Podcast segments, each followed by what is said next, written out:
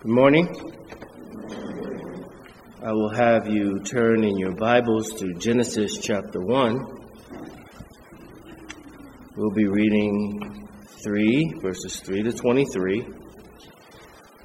Uh, and after we read, we will pray. It is my custom to do an introduction first. So I didn't forget, I put the Bible right here so you'll know that I'm going to preach from the Bible.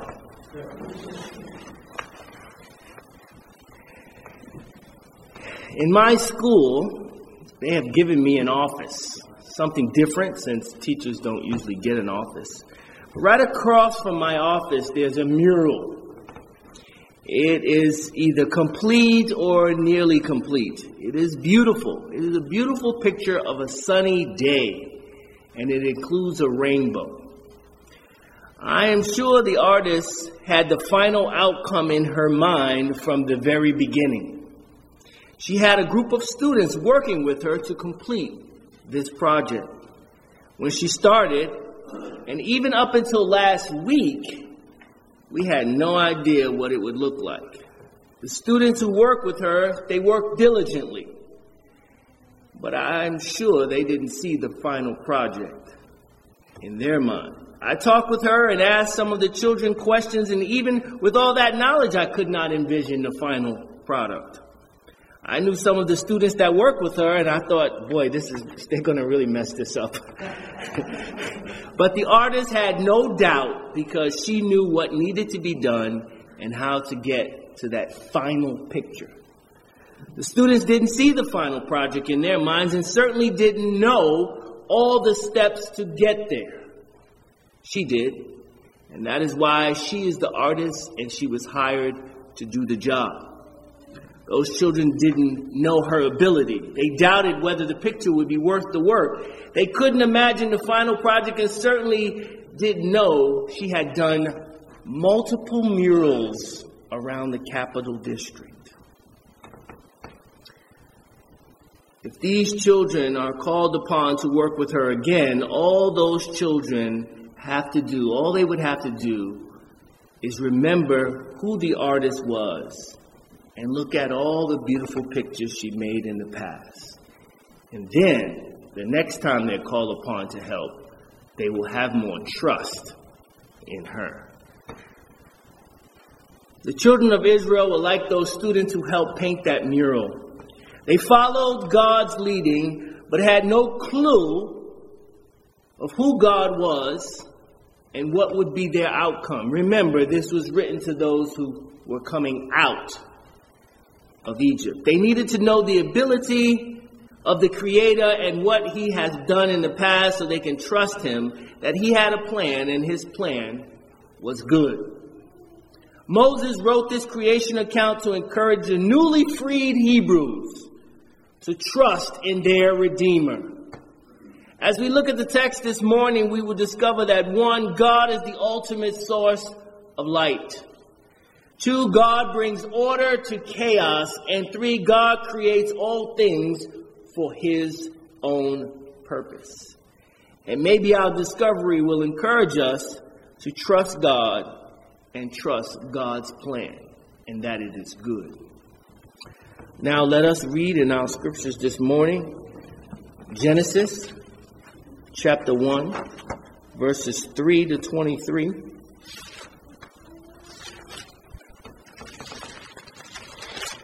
This is God's word reading from the New American Standard Version of the Bible. Then God said, Let there be light. And there was light. God saw that the light was good and God separated the light from the darkness. God called the light day, and the darkness he called night. And there was evening, and there was morning one day. Then God said, Let there be an expanse in the midst of the waters, and let it separate the waters from the waters.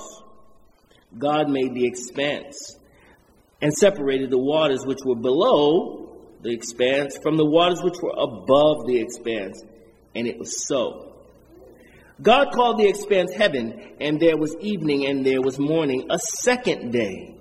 Then God said, Let the waters below the heavens be gathered into one place, and let the dry land appear. And it was so. God called the dry land earth, and the gathering of waters he called seas. And God saw that it was good. Then God said, Let the earth sprout vegetation, plants yielding seed, and fruit trees on the earth bearing fruit after their kind with seed in them. And it was so. The earth brought forth vegetation, plants yielding seed after their kind, and the trees bearing fruit with seed in them after their kind. And God saw that it was good. There was evening and there was morning a third day. Then God said, Let there be lights in the expanse of the heavens to separate the day from the night, and let them be for signs and for seasons and for days and years, and let them be for lights in the expanse of the heavens to give light on the earth. And it was so. God said, God made the two great lights, the greater light to govern the day and the lesser light to govern the night. He made the stars also. God placed them in the expanse of the heavens to give light on the earth, and to govern the day and the night, and to separate the light from the darkness. And God saw it was good. There was evening and there was morning, the fourth day. Then God said, Let the waters teem with swarms of living creatures, and let birds fly above the earth in the open expanse of the heavens. God created the great sea monsters and every living creature that moves with which the waters swarmed after their kind, and every winged bird after its kind. And God saw that it was good. God blessed them, saying, Be fruitful and multiply, and fill the waters in the sea, and let birds multiply on the earth. And there was evening, and there was morning, a fifth day. Let's pray. Gracious Father, in the words of the psalmist, let the words of my mouth and the meditation of my heart be acceptable in thy sight, our rock and our redeemer. Lord, give us wisdom, give us understanding, and give us a heart to obey. In Jesus' name, amen. The last time we were in Genesis, we spent the whole time on verses 1 and 2, really. I read it all, but we just kind of fleshed out 1 and 2. And we got to the point where we understood that God is the creator and there was implications for us as his created ones. We won't go over that again, but remember that is the emphasis in the beginning, God created the heavens and the earth, and the rest is how He did it. The book of Genesis is the beginning of God's instruction and doctrine and what we must believe in all things. Oftentimes, because we see it as a historical book, of which it is, we think it's like reading a history book. Oh, this is entertaining. Oh, that's interesting. This person discovered that. Oh, that, oh, that happened. But this Moses wrote for our instruction, really, for the children of Israel's instruction and then of our instruction. It is the book of truth, and that truth was needed for those Israelites who had just come out of Egypt. Egypt was full of myths about the origin of creation and the purpose of people. They needed God's truth to combat the lies of the Egyptians and the lies of the world and created things were not just limited to the time of Exodus. We live in a similar world where lies abound. We need God's truth in Genesis just as those newly freed Israelites did. So as we go through this series, continue to ask yourself, do I believe that? Do I believe, as we talked about in the last sermon, do I believe that God is the creator? If the answer is no, then just know you are standing against God and you're holding hands, maybe taking your fingers and weaving them through the hands of the devil.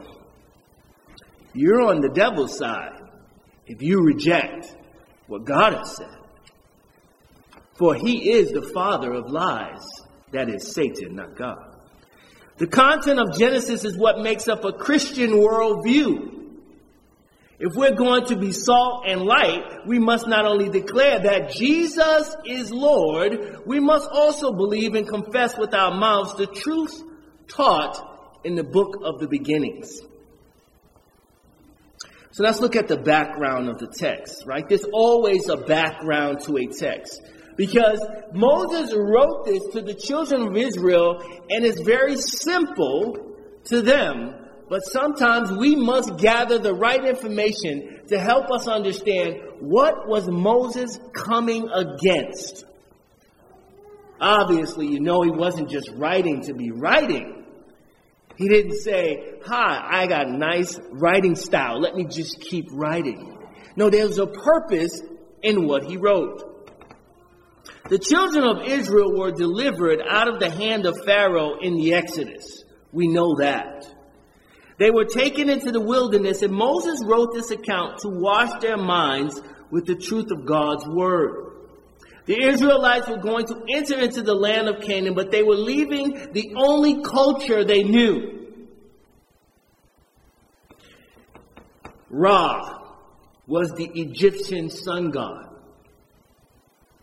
There's a professor at the University of Arizona named Richard H. Wilkinson. He is an archaeologist in the field of Egyptology. He says, according, uh, well, according to Wilkinson, Ra is Egypt's most important deity. As we see from the plagues that Egypt sent, that God sent to Egypt, God was declaring himself Lord of all. For instance, Heket. I don't know, I think I'm pronouncing it right. Heket was the Egyptian goddess often depicted with the head of a frog. She was the goddess of fertility and childbirth. And all frogs and all frog deities were believed to have an important role in the formation and creation of the world. God proved that Heket and every frog had to obey the command of the only creator and thus had no hand in creation. Remember, he called forth all the frogs from the Nile. If you're such a God, stay in the Nile. You can't. Like Lazarus, when God calls, you must come. Whether you're a man or a frog. He is the creator. He gets to determine who goes where and who does what.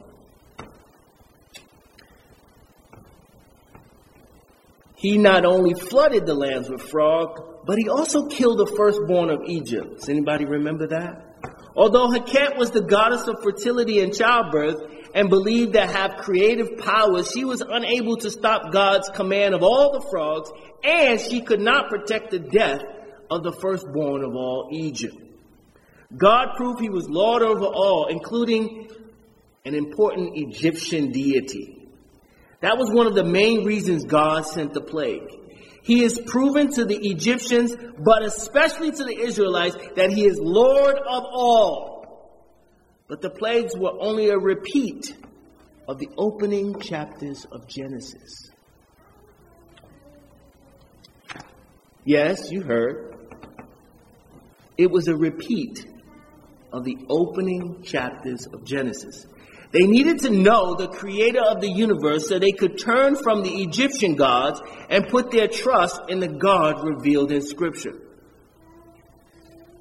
Why don't you resolve before we get started that you will commit to walk in the light of God's self-revelation in Genesis? Tell your soul that when you come to the truth in Genesis that you have previously been ignorant of, or worse still, been actively rejecting, that you will repent and follow after Christ. This is a great thing to do. To determine in your mind that when I hear God's word and I hear God's truth, I will turn. It's easier than being confronted and arrested. Oh, oh, should I, should I, should I? No, you've determined before. As we learned from the last sermon, God created the heavens and the earth from nothing. It did not exist before God created it. He created it out of nothing. There was no pre-existent land. I want that to settle in because I'm in the school system. I know what they teach. God has always existed, and then He created the beginning of the heavens and the earth. The earth was formless and void, it was dark. Verse 3 Then the Lord said, Let there be light, and there was light. Ambrose of Milan, bishop in the, in the early church, said, God is the author of light. Ephraim, of course I don't, maybe I'm not pronouncing it right. Ephraim the Syrian said, Light in its primordial form did not come from the sun, which had not yet been created. Did you read that? Or did you realize that when it said, Let there be light? sun wasn't created yet. It is probably something we assume quite often that without the sun we have no light.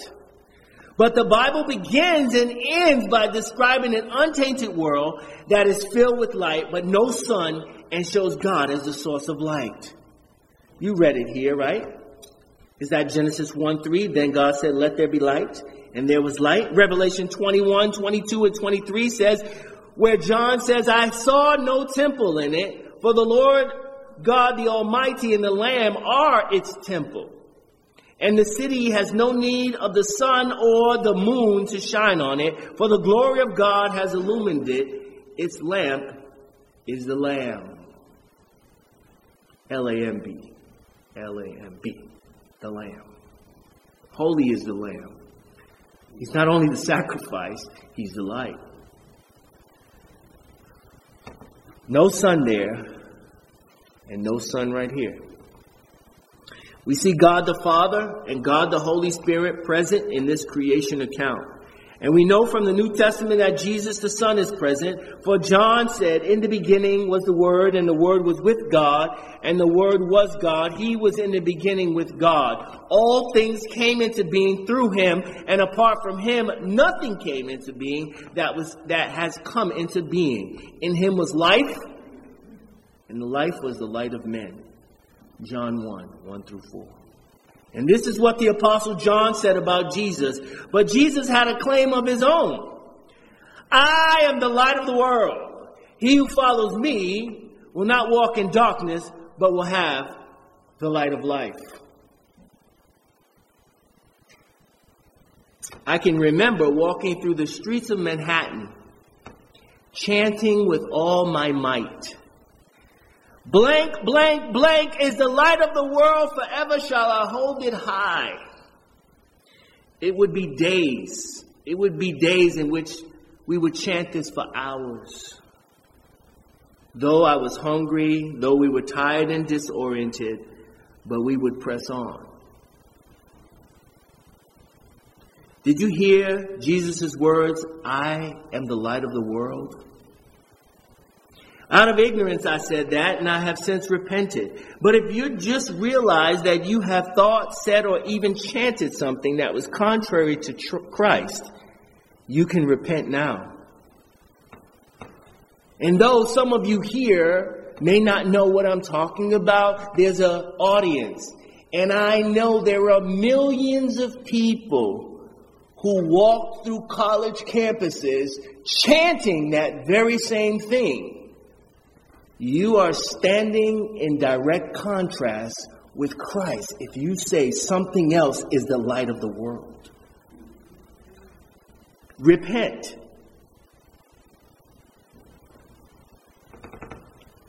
Repent and come to Jesus, for Christ is ready to embrace you with forgiveness. Just call upon the name of the Lord. And if you are tuning in and you know that, repent And if you've chanted those words or said those words or thought those words, realize you're standing hand in hand with those Pharisees who told Jesus, Your testimony is not true. Your back is turned from Christ and you are partnering with the Prince of Darkness. Please repent and follow Christ, and He promises that you will not walk in darkness, but you will have the light of life. Maybe you are here and you've never trusted in the one who is the ultimate source of light. You can today. John said the true light came into the world and enlightens every man. He came to his own, but his own rejected him. But as many as received him, to them he gave the right to become the children of God, even to those who believe on his name. And why would you have to believe on his name? The Bible says in the book of Genesis that when Adam and Eve ate of the tree of the knowledge of good and evil, they will surely die. Adam was the representative of all mankind. So whatever blessings Adam received, we receive. But the converse is true as well. Whatever curses Adam received, we receive. We were born in sin and shaped in iniquity. Any righteousness we have com- is compared to filthy rags in the sight of God. So the righteousness that is acceptable to God has to be a foreign righteousness, something outside of ourselves. The righteousness that comes from Christ. This morning you can receive that righteousness and be made new from the inside out. But did not Jesus say, what you do on the outside does not make you pure? Does not make you clean, does not make you unclean, but what comes out of the heart is what defiles you. So the heart has to be changed. And who else can change it but that person who declared, Let there be light?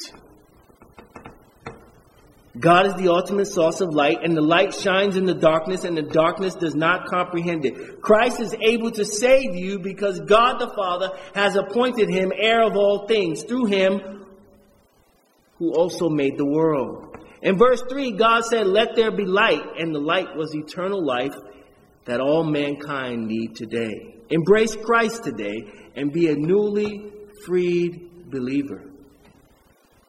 Verse 2 says, The earth was formless and void, and the darkness was over the surface of the deep. What we see in verse 2 is a chaotic world. And God began to form and fill his creation. When we look at how Moses describes God's order in the earth, we conclude that too, God brings order to chaos. This is our second point. God brings order to chaos. And this is not just random ordering. On day one, uh, this is probably where it would be nice if I had a chart, right? For those who are visual learners. But maybe you can, I don't know. My Bible, there's a blank paper right here. Maybe you can just draw a T chart there. And you can put day one God formed the light. But on day four, he filled the sky with certain elements. On day two, he formed the sky with the waters below. And on day five, he filled the earth with birds and seas with the fish.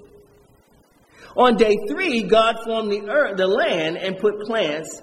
And on day six, he filled the land with animals and mankind. That, my friends, is a well designed pattern. That which was once chaotic is now ordered. Not like your grandmother's cooking recipe. Throw a little bit of this, put a little pinch of this, and then a little, a little bit of that, a dash of that. And it tastes different sometimes, every time. It tastes different. It's good, it's just a little bit different. You need a little bit more sugar here. You need a little bit more salt here. That's not what's happening here. No, this is more like an engineer's blueprint. Like those children painting that mural, we don't know the final outcome. We don't even know where the small details fit in. All we know is that there is a mystery, a mystery that will sum up all things in Christ. Not only is Christ the ultimate source of light, he has also ordered all things according to his will. The book of Genesis teaches us that history has a definite beginning and a purposeful ending. You don't know what God is ultimately doing with this chaotic world, but you can trust Him. I don't know what God is ultimately doing with my chaotic life, but I need to trust Him. I know that His wonderful plan included sending Jesus to die on the cross for your sins and mine so that we can be fitted together to grow up into a holy temple in the Lord.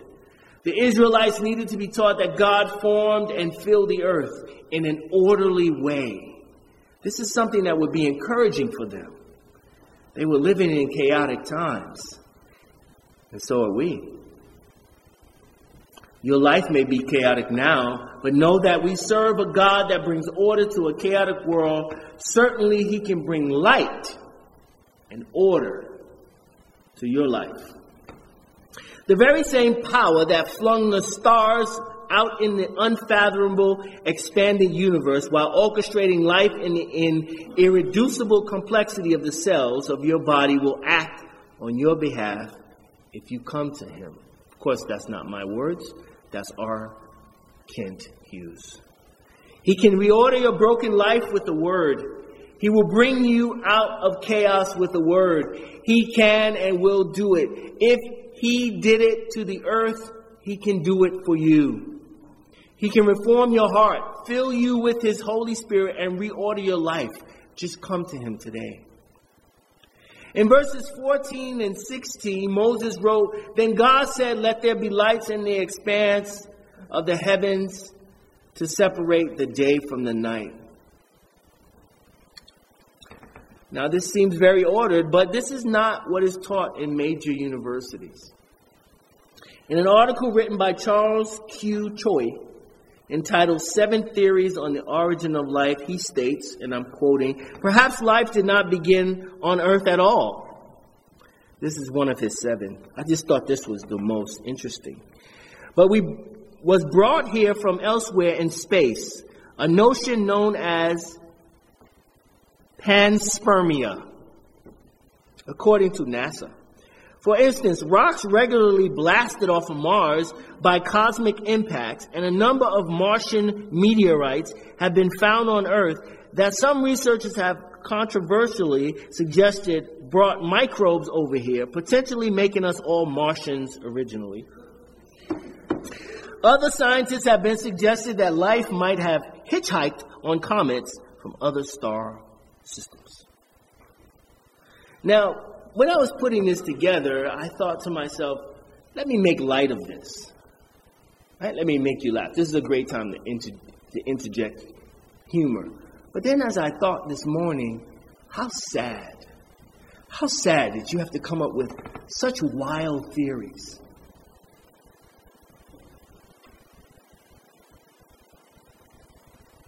You can't just believe the scriptures.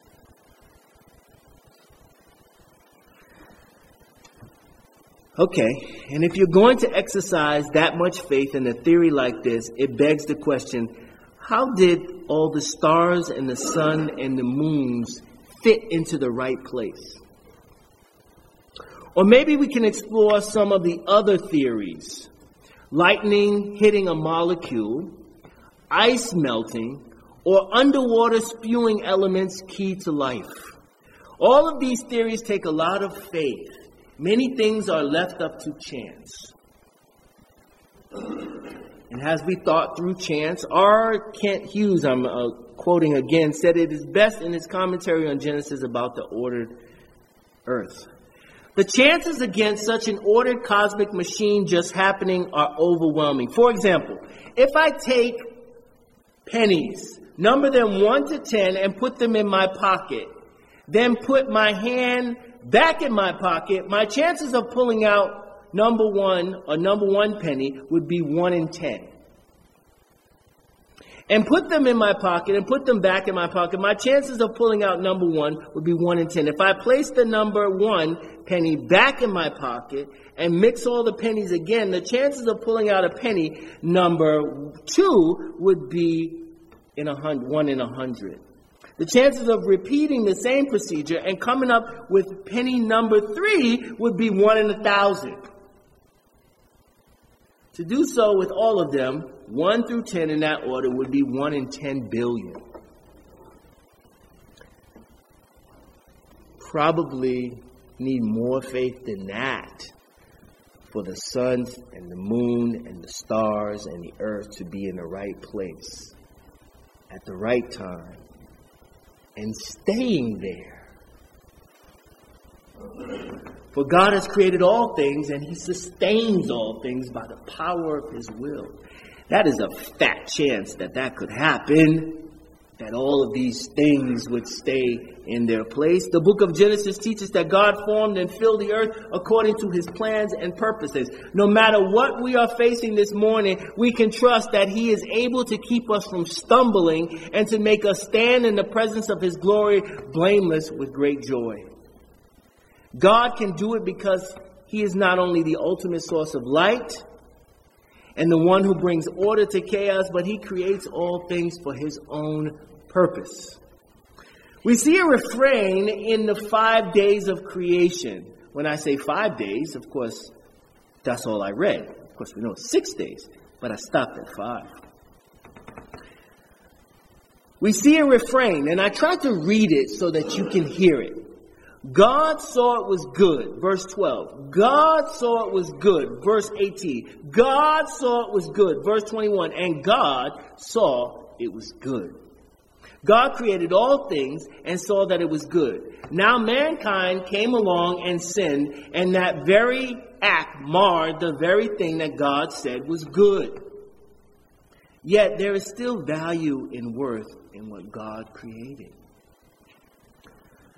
So, since our value is not contingent upon our sin, but on the fact that we are made in the image of God, then we should praise Him for what He has made, and we shall glorify Him forever. No matter how dim your situation is this morning, we must keep in mind the truths Moses reminded the newly freed Hebrews. God is the very source of light. God brings order to chaos, and God creates all things for His glory. God created the heavens and the earth to reflect His glory. He created the plants and animals to reflect His glory, and He created you and me to reflect His glory. Just as a side note, verse 14 says, Then God said, Let there be lights in the expanse of the heavens and to, to separate the day from the night, and let them be the signs for seasons and for days and years, and let them be for lights in the expanse of the heavens to give light on the earth. And so it was. Verse 16 God made the two great lights, the greater light to govern the day, and the lesser light to govern the night. He made the stars also. Verse 16. A little background. The name Sun, Ra, right, was a deity. The moon, I didn't look it up, that was a deity. So Moses doesn't say God made the sun and the moon. He said they just made, he just called them great lights, refusing to put the words in his lips. They were great lights. They were not deities. There's something God created. And the stars, oh yeah, Almost like a side note, he made the stars also. You were created to have a relationship with God Almighty. He has sent His Son into the world that the world might be saved. There's nothing you need to do. No work on your part is required. God was in Christ reconciled the world so that the world through Him may be saved. If you've never received Christ as your Savior, you can do so today. For those who have called upon the name of the Lord, we know that they shall be saved. And maybe you are here this morning and you have embraced Christ as your Savior, but your life, life seems like a mess right now. You may be wondering how God can fix it. Remember, if anyone can shine light on a dark situation, the one who is the ultimate source of light can. If anyone can change a situation, the one who brings order to chaos can. And the God who called his creation good has a purpose for all things. And all things created, God created, he saw it was good. So the apostle Paul reminds us that God causes all things to work together for good. For those who love God and those who are called according to his purpose. Have you been convicted this morning that your activities and actions and thoughts don't line up with God's thoughts expressed in His holy word? Then repent and ask the Holy Spirit to empower you to turn from sin and destroy arguments and every lofty opinion raised against the knowledge of God, and take captive every thought to the obedience of Christ. This is what the children of Israel had to do, and this is what we have to do. Do you find yourself on the wrong side of God? You are even opposing Him in His actions and His words. Forgiveness is just a prayer away. Confess your sins. He is faithful and just to forgive you of your sins and cleanse you from all unrighteousness. Ask the Holy Spirit to give you the eyes to see your error, the heart to change your ways, and the courage to stand with Christ. Oftentimes, we as preachers are not clear. You say, okay, yeah, yeah, yeah, I'm ready to repent. I'm ready. Well, let's take something practical from the text. Verse 16 says, He made the stars also. Those are not deities, those are not gods. We should not be looking for our direction in life from the stars. You say, What is he talking about? I'm talking about horoscopes. I'm talking about the sign in which you were quote unquote born under. We should not be ever, as Christians, leading a conversation with, hey, what sign are you? The question is, what do we say when someone says to us, hey, what sign are you? I used to be silly and say, well, not silly, but I used to say, the blood. What? But then people thought I was mentally ill, so I stopped saying stuff like that. But we have to find, we have to come together. We have to think of something. That's a perfect opportunity to change a conversation into the gospel. We can get there from the stars, for He created it for a purpose to give light, not to give praise, not to receive praise. We don't praise the sun, the moon, and the stars. We praise the God of creation.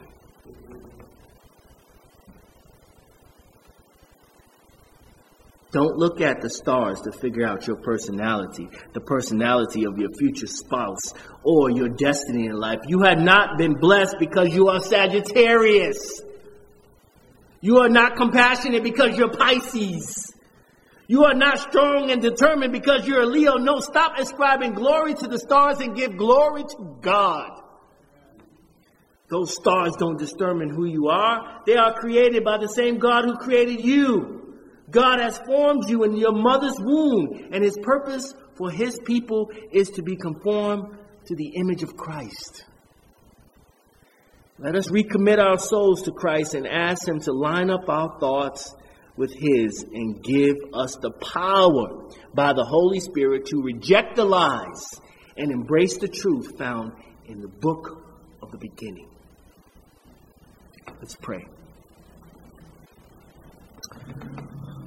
O our forgetful soul, awake from your wandering dream. Turn from chasing vanities. Look inward, forward, and upward. View myself. View, we need to view ourselves in light of God's holy word. O God, you injured, neglected, provoked benefactor. When we think of your greatness and your goodness, we are ashamed at our insensibilities. We blush to lift our face for we have foolishly erred. We confess that you have not been in our thoughts, that the knowledge of you as the end of our being has not been strangely overlooked, that we have not seriously considered our heart need. Lord, break the fatal enchantment that binds our evil affections and bring us to a happy mind that rests in you. Oh, what is the alternative, Lord, if we're not resting in you? And may our happiness be entwined in doing your will and not in our own efforts. Let your spirit teach us the vital lessons of Christ, for we are slow to learn. Make us wholeheartedly willing and ready from now on to live for you. In Jesus' name we pray. Amen.